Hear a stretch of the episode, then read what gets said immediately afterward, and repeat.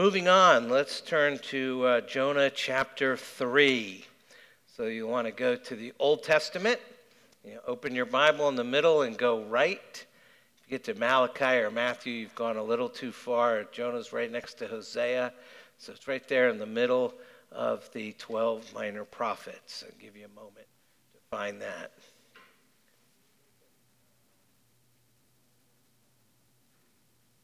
Okay. All right. I'm told we have over 40 people uh, watching today, so welcome to you. I'm glad you're here. Jonah is a different book. Obviously, I've said the last couple weeks, it's not your typical Advent uh, series. And uh, today will be no different. So let's turn to Jonah chapter 3, starting at verse 1. As always, listen carefully, as this is the word of the Lord. Then the word of the Lord came to Jonah the second time, saying, Arise, go to Nineveh, that great city, and call out against it the message that I tell you. So Jonah arose and went to Nineveh according to the word of the Lord. Now, Nineveh was an exceedingly great city, three days' journey in breadth. Jonah began to go into the city, going a day's journey.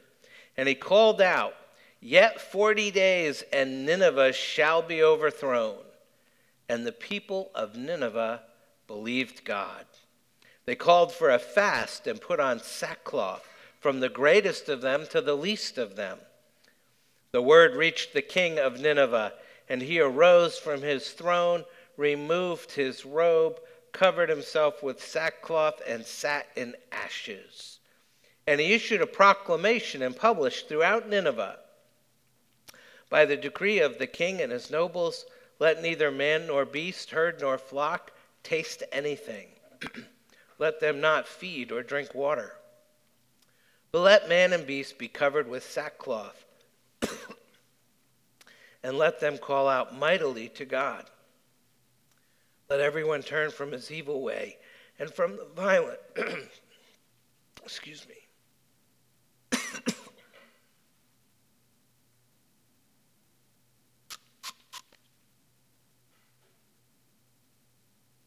Let everyone turn from his evil way and from the violence that is in his hand. Who knows? God may turn and relent and turn from his fierce anger so that we may not perish. When God saw what they did, how they turned from their evil way, God relented of the disaster that he had said he would do to them, and he did not do it. The word of the Lord. Let's pray.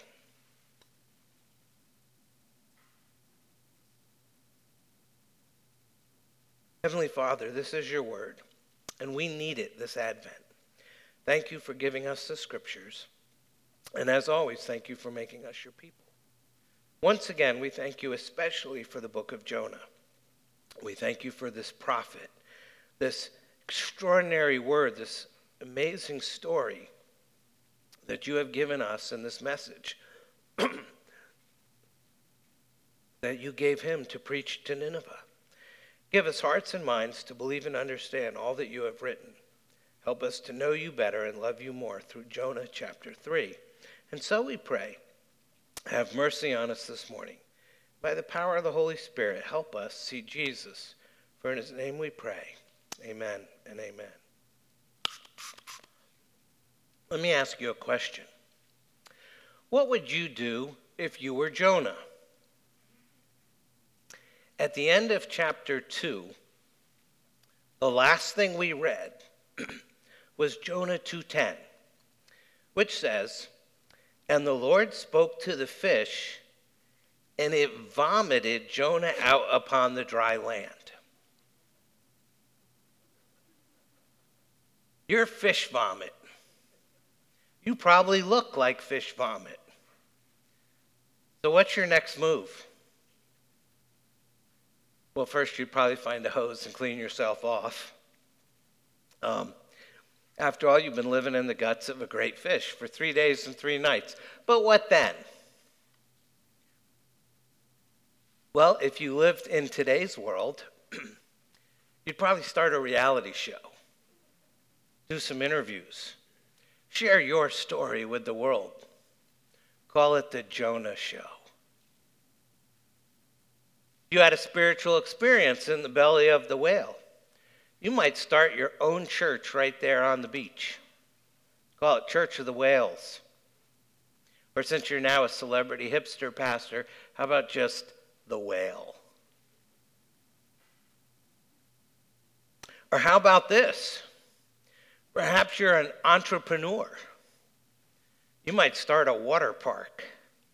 Those are really popular. You make a lot of money on those hot summer days. You could call it Jonah's Water World.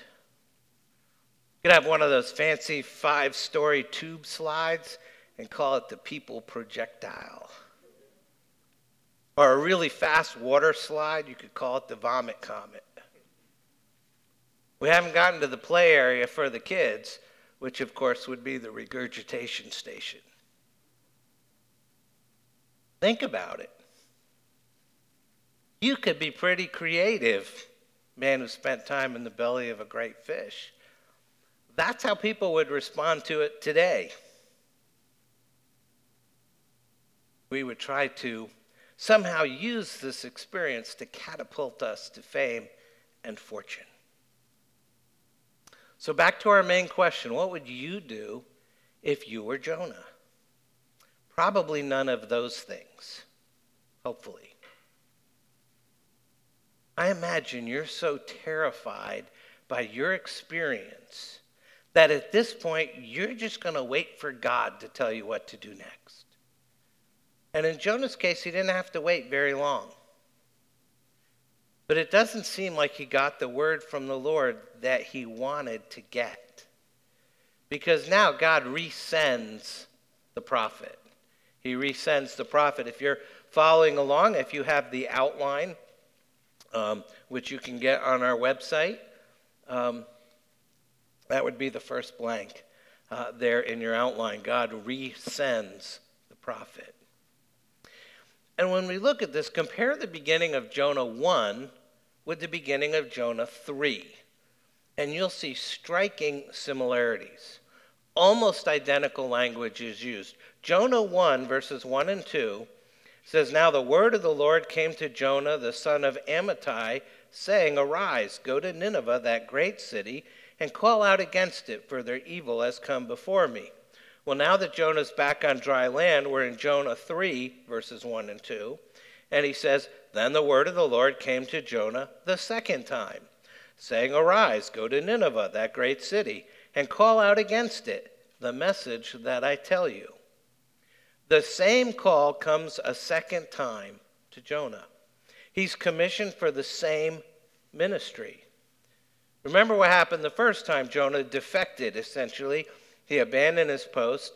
He'd run away, betraying the sacred trust given to him as a prophet of the Lord, and as a preacher of the word of God, and he sailed for Tarshish, which was going west, instead of going to Nineveh, which was going east. But now he's back again, and he's chastened and he's compliant. And the similarities between the beginning of Jonah 1 and the beginning of Jonah 3 are entirely intentional. It's as though the Lord has hit the reset button. We're back at the beginning once again. Having saved Jonah from death, God now recommissions him for ministry. And we read, Then the word of the Lord came to Jonah a second time. When asked which verse best summarizes the whole of Scripture, uh, Dr. Ed Clowney of Westminster Seminary famously pointed to Jonah 2 9 that says, Salvation belongs to the Lord. I know uh, Bryan Chapell, now the stated clerk of the PCA, would answer the same question with the same verse.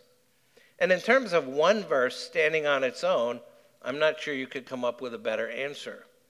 However, when the entire context is taken into consideration, you might argue that a better uh, summation of the scripture comes two verses later in the first verse for our text uh, of our text for today, Jonah 3:1.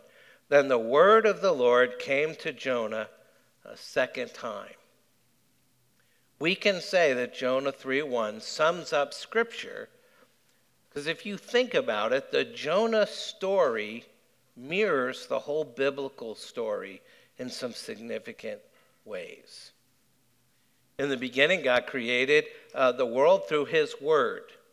Adam and Eve received this good creation brought about through His Word, and like Jonah, they lived in the peace and security of God's presence. The land in which they lived functioned as sort of a little temple garden. It was part temple to the Lord, part garden, and their mission was to extend the boundaries of the garden over the face of the earth. They're called to bring the order of the temple garden to the entire world, just as Jonah was called to bring the message of God's order and justice to this foreign nation. And though Adam and Eve didn't experience immediately uh, physical death when they rebelled against God's word, they were driven from God's presence. And no, they weren't in the belly of a great fish, but they were banished from the temple garden. This is their going down, their uh, death, just as it was Jonah's.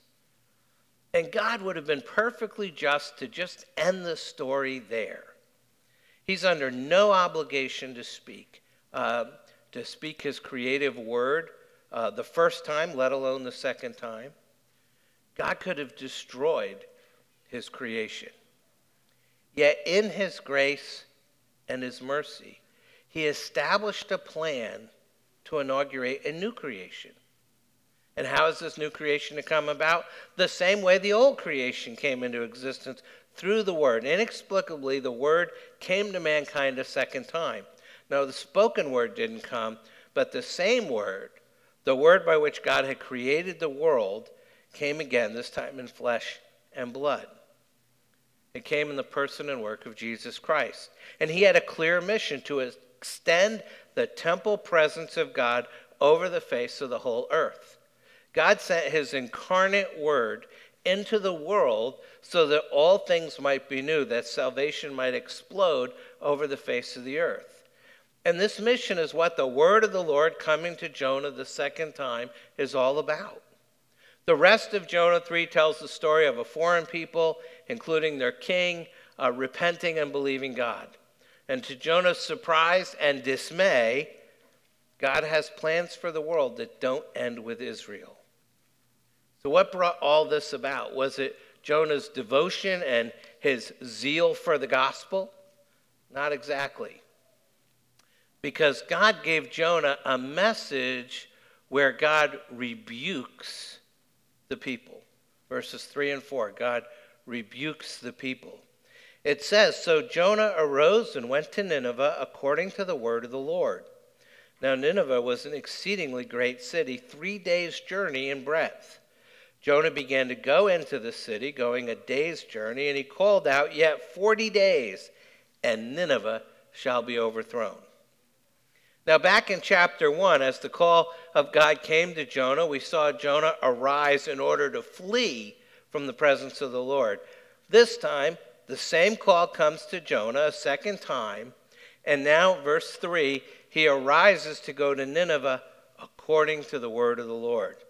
So far, so good. Jonah at last begins to obey God. But if you know the rest of the story, you know there's good reasons to doubt that Jonah's actually changed all that much. He's not really repentant yet. But that's not really our concern in chapter 3. The story focuses our attention not on the condition of Jonah's heart or on the quality of his obedience as much as it does on the character of God who relents from wrath and shows mercy. Even when his people don't get it, even when his people don't obey as they ought to, he showers his mercy on them. He prefers mercy to judgment. Ask, do you believe that? That God prefers mercy to judgment.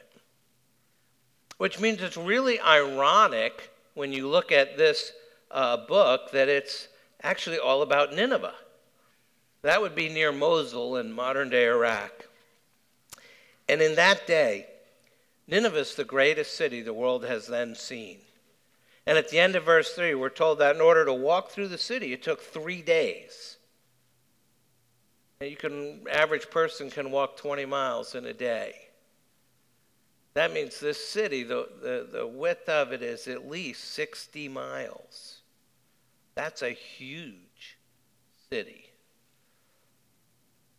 It's bigger than the boundary of any city in America right now. The, I actually looked it up. The largest city in America, land mass wise, is Jacksonville, Florida. It doesn't have the most people by any stretch, but it's the biggest square miles uh, wise.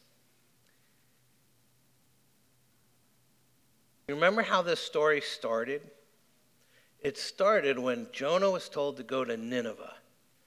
And if you remember, he replied, essentially, I don't want to go anywhere near Nineveh. And he headed out in the opposite direction. The very name of Nineveh would send chills up the spine of every Israelite and every Canaanite and every Edomite and every Ammonite and every other ite in the region. Nineveh is the capital city of the evil empire of Assyria, the ISIS of the 8th century BC. And by the time Jonah started his prophecy, the Assyrians had about a hundred years worth of atrocities under their belts. It's not enough for them to do barbaric things. The Assyrians had to write those deeds down and etch the images in stone, which is how we know about them today. They bragged about their evil deeds. What would be nightmares for some people were sweet dreams for the Assyrians. No nightmares for them. They saw their atrocities as heroic, and they loved recording them.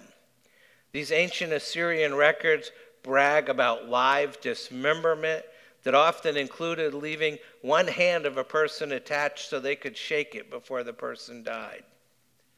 The Assyrians made parades of heads, required the friends of the deceased to carry them around on poles.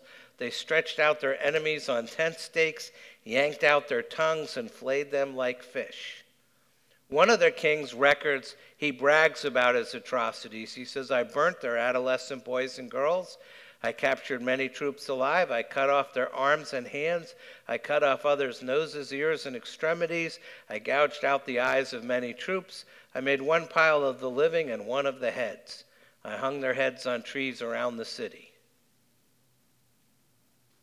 These are a wicked, evil people. The book of Nahum tells us that they respected neither age nor sex and followed a policy of killing babies and young children so they wouldn't have to take care of them. Nineveh has no shame, no conscience, no moral compass, and no compassion. And every nation around them, including Israel, feared them, hated them, knew it was probably only a matter of time before the Assyrians broke down their gates. The fact that Jonah wanted to stay clear of Nineveh would have seemed a wise decision to everyone in the region. Nobody would question Jonah's sanity for not going. They'd be questioning God's sanity for sending him. Nineveh was an invulnerable fortress. Military might, economic might, cultural might. Nobody in their right mind would think about besieging the city of Nineveh, let alone trying to capture it. You can't even get an army around it. Who had an army that could stretch around the circumference of this, the text says, exceedingly great city? But the foolishness of God is wiser than the wisdom of men. And God decides not just to besiege the city, but to sack it. And he sends an army of one. And even though Jonah let the Ninevites know that forgiveness was possible, that's not the main thrust of his preaching. The summary of the, uh, that the text gives us of his sermon is eight words. I've never preached an eight word sermon in my life. You know, I even teach my students to repeat all the most important things and their key words. You know, and I've been told I'm somewhat redundant, which means I repeat myself a lot and say the same thing over and over again, like I'm doing right now. But the summary the eight word prophetic message, the only message in the whole book from the prophet. He didn't say, yet 40 days and Nineveh might be overthrown. He said, yet 40 days and Nineveh shall be overthrown. And that's what Jonah wants. The word overthrown is the same word God used when he destroyed Sodom and Gomorrah. Jonah is preaching literal fire and brimstone. And he enjoyed preaching wrath. We will see he does it with glee, not tears. He couldn't wait for God's hammer to fall on these people. These are the most evil people in the known world at the time. He can't wait for God's judgment. But much to his dismay, that's not what happens. Surprisingly, God revives the people. Look at verses 5 through 8. God revives the people. And the people of Nineveh believed God. They called for a fast and put on sackcloth from the greatest of them to the least of them. The word reached the king of Nineveh, and he arose from his throne, removed his robe, covered himself with sackcloth, and sat in ashes. And he issued a proclamation and published uh, through Nineveh by the decree of the king and his nobles, let neither man nor beast, herd nor flock taste anything. Let them not feed or drink water, but let man and beast be covered with sackcloth and let them call out mightily to God. Let everyone turn from his evil way and from the violence that is in his hands. The king is admitting that these are a violent people. And to Jonah's shock, when he preaches this message, the people don't laugh at him, and nor do they attack him. The entire city responds in faith. Verse 5 And the people of Nineveh believed God. The word repent literally means to turn, and it occurs four times in verses 8 through 10. And that's the striking central message of this passage. Against all expectations, this powerful, violent city of Nineveh puts on sackcloth, which is a sign of repentance. And they did so, end of verse 5, from the greatest of them to the least, from the top to the bottom of the social spectrum. How could something like this happen? Now, historians have pointed out that at about the time of Jonah's mission, Assyria had experienced a series of famines, plagues, revolts, and riots. Any of that sound familiar? All of which were seen as omens of worse things to come. Some have argued this was God's way of preparing the ground for Jonah.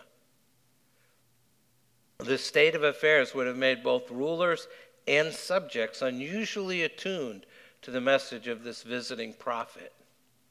So there is some sociological explanation for this response. And such movements towards God always have some social aspects, since we live in a particular place at a particular uh, time in a particular culture. Nevertheless, none of those factors can fully explain this level of repentance. There is nowhere else that this level of repentance has been recorded. This would be the equivalent of every man, woman, and child in the entire metro DC area repenting and putting on sackcloth. The whole sort of uh, DMV area. Go out 50 miles from the center of DC in every direction. I'd imagine what that would be like. The late French theologian uh, Jacques Ellul, um, was amazed by this text. And he wrote Nineveh, with its holy warlike orientation, accuses itself of violence. Verse 8. Nineveh, proud of its power and invincibility, ceases to be itself when it thus humbles itself. What kind of ministry brings about this remarkable result? Jonah has been sent to the worst of the worst, and he's hoping for judgment. And they repent. The text says they believed God. Now, some commentators jump to the conclusion uh, that Jonah preached salvation through faith, and the city's response was a great revival. And there's some truth to that. Uh, other uh, scholars conclude that we should emulate Jonah by providing social services aimed at overcoming violence rather than doing evangelism. And there's probably some truth to that. However, Jonah didn't go to Nineveh to do social work. He preached the threat of divine judgment in God's name, and he did it loudly. And what actually happened doesn't easily fit into these sort of revival and justice categories. And yet, the revival and justice that happens in Nineveh is a direct result of a preaching ministry that explicitly proclaimed the wrath of the biblical God. It's hard to imagine the ministry that happened in Nineveh.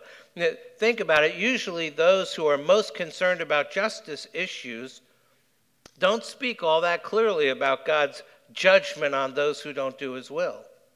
On the other hand, those who uh, most loudly preach repentance aren't usually known for demanding justice for the oppressed.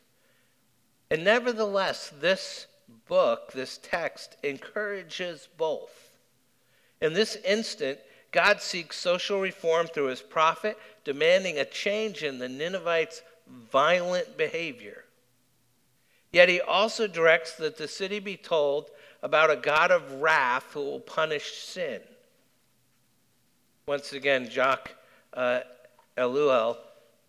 writes Jonah did not become free to select for himself what he would say. He did it to tell them uh, he didn't do it to tell them about his experiences. He didn't decide the content of his preaching. He says, Thus our witness is fast bound to the Word of God. The greatest saint can say nothing of value unless it is based solely on God's Word. Without understanding the wrath of God, it's impossible to fully understand why so many societies and empires and institutions and lives break down. Referring to a parallel passage in Isaiah 9, the Old Testament scholar uh, Alec Motyer, he wrote that in a world created by a good God, evil and injustice are inherently self destructive. The resulting social disintegration expresses God's wrath. He presides over the cause and effect processes built into creation so they serve as an expression of his holy rule over all the earth. That is to say, that God has created the world so that when you have cruelty to people, when you have exploitation, when you have oppression, they have natural disintegrative consequences that are a manifestation of God's anger towards evil. And therefore, to work against injustice and to call people to repentance before God theologically work together. It's a both and, not an either or. And as Jonah preaches the word the Lord gives him, the people are profoundly convicted of their sin and they begin to repent. They're repenting. Remember, he calls them out because of the evil that come before the Lord. He's called them out because of their violence and they repent. And then the most surprising thing happens God responds to the people. Verse 10 God responds to the people. Actually, we'll start at the second part of verse 8. Verse 8, there's the part of the king's prayer, and he says, Let everyone turn from his evil way and from the violence that is in his hands. Who knows? God may turn and relent and turn from his fierce anger so that we may not perish. Verse 10, now we get God's response. When God saw what they did, how they turned from their evil way, God relented of the disaster that he had said he would do to them, and he did not do it. So the Ninevites cry out to God, and he hears them and he answers them. Notice the content of the prayer the king calls for in verses 8 and 9 corresponds to the content of God's response in verse 10. Verse 8, he says, Let everyone turn from his evil way. And verse 10, God saw what they did, how they turned from their evil way. Verse 9, who knows? God may turn and relent and turn from his fierce anger so we may not perish. Verse 10, God relented of the disaster he said he would do to them, and he did not do it. God conforms his response to the requests of these repentant pagans. It's amazing. And the reality is, it should be wonderfully reassuring to us. Even the Ninevites' prayers take hold of the mercy of God when they respond to his word in repentance and faith. Even the phenomenally evil Ninevites.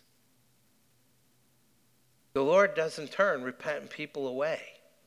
However wicked and wayward they may be, if they come to him seeking mercy, he doesn't turn them away. Not Ninevites, not you, not me, not anyone who comes seeking mercy. The Bible tells us that Christ died the just for the unjust to bring us to God. That's the good news here.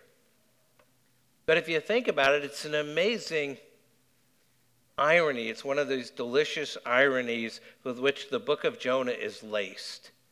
Jonah serves as an object lesson designed to teach him and us that God loves to show mercy.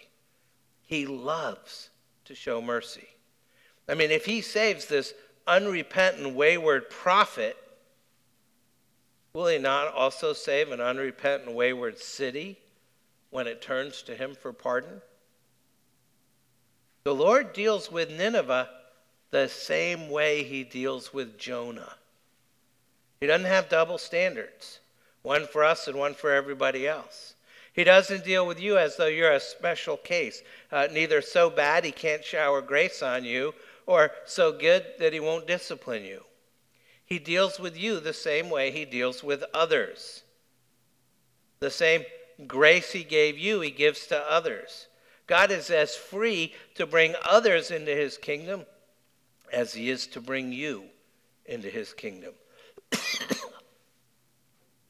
mean, it's as if he's telling Jonah, you know, you're no better than the Ninevites. And if I have mercy on you, can I not relent from disaster against them now that they've turned to me for pardon? Is not God free to show mercy on whomever he wills? It should show us how helpless our own case is apart from the intervention of God. Why then should you be reluctant to serve him in reaching others, whoever they may be? Maybe the word of the Lord is coming to you a second time. A word of mercy after you've run away, after your fall, after your sin. But please see from this passage that to whomever God shows mercy, he also calls to serve him. He will do that with Nineveh. And then later in the scriptures, he's going to deal with them uh, when they serve him and when they don't serve him. Grace isn't kept to yourself. The compassion of God also brings with it the commission of God. The message of compassion that God is a God who shows mercy is also a commission. For the God who shows mercy is the God who sends out the merciful. God isn't done with you yet. As He shows you mercy, it's so He might use you in showing mercy to others. He shows mercy to make us merciful. The grace you're given is the grace you share. That's Jonah's story. And it's one of the ways that the Old Testament says Merry Christmas. Jonah is a Christmas story. It's the Old Testament's John 3:16, which for those who don't remember says, "For God so loved the world that he gave his only son that whoever believes in him should not perish but have eternal life." However, it's also important to include the next two verses because they not only provide the context for John, they also provide the context for Jonah. And they read, For God did not send his Son into the world to condemn the world, but in order that the world might be saved through him. Whoever believes in him is not condemned, but whoever does not believe is condemned already because he has not believed in the name of the only Son of God. It's fits right in with Jonah 3. You know you're condemned or not condemned, it's because you believe or you do not believe. And Jonah 3 is one of the clearest statements in the entire Old Testament that God loves all people, including bad people, including wicked people and he wants to save them. As 2 Peter 3 9 says, The Lord is not slow to fulfill his promise, as some count slowness. He is patient toward you, not wishing that any should perish, but that all should reach repentance. You think about it, it's a story that's telling us that Christmas is on the way. It's the story echoed by the angel's announcement to the shepherds that we heard earlier when the Paganis read uh, the lighting of uh, the Advent wreath. Luke 2. And the angel said to them, Fear not, for behold, I bring you good news of great joy that will be for all the people. For unto you is born this day in the city of David, who is Christ the Lord. Jonah's story declares that all the people of the angel's song even includes people like the Ninevites. That's why Jonah is a Christmas story. God's the main character in the story, not the Ninevites and not Jonah. God responds to Nineveh's repentance and saves them instead of destroying them. This is God doing a God thing, seeking and saving the lost, just like he did when he sent Jesus to be born of Mary to be our savior, Matthew 121, for he will save his people from their sins. Just like he did when Jesus died on the cross, to provide forgiveness of sins. God is true to his own character, faithful to his own attributes. And in this story, no sinner is too vile, no sinner is too far gone, no sinner is beyond the reach of God's long arm of salvation. That's just who God is. Finding joy when the lost sheep is found, and even when one sinner repents and is saved, God is willing to go to extreme measures, sending storm and fish to spare a rebellious preacher and get him to that lost, wicked Nineveh, no matter how much trouble it was or how much inconvenience it caused. And that tells us that today is the day of salvation.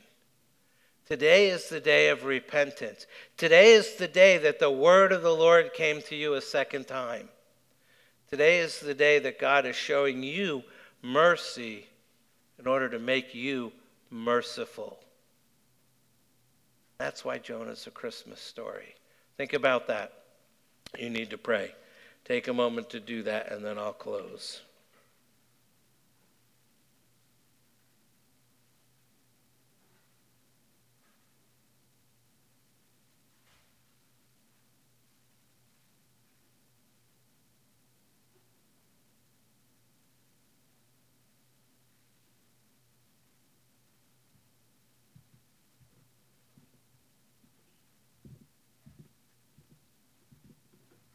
Let's pray. Our Lord and our God, thank you that you have spoken to us by your Son.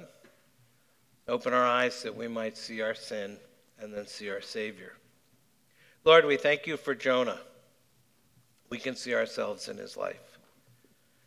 And truth be told, uh, Lord, there are people that we don't love very much. Some of, some of them might be here this morning. And we weren't planning on talking to them. And Lord, remind us of your mercy and then make us merciful. Make us ready to give them the grace that you've given us, and through that, teach us to love you more than we do and to serve you more than we do. Bless us, we pray. Write these things on our hearts. Help us to flee to the one greater than Jonah, that we may know his grace and mercy.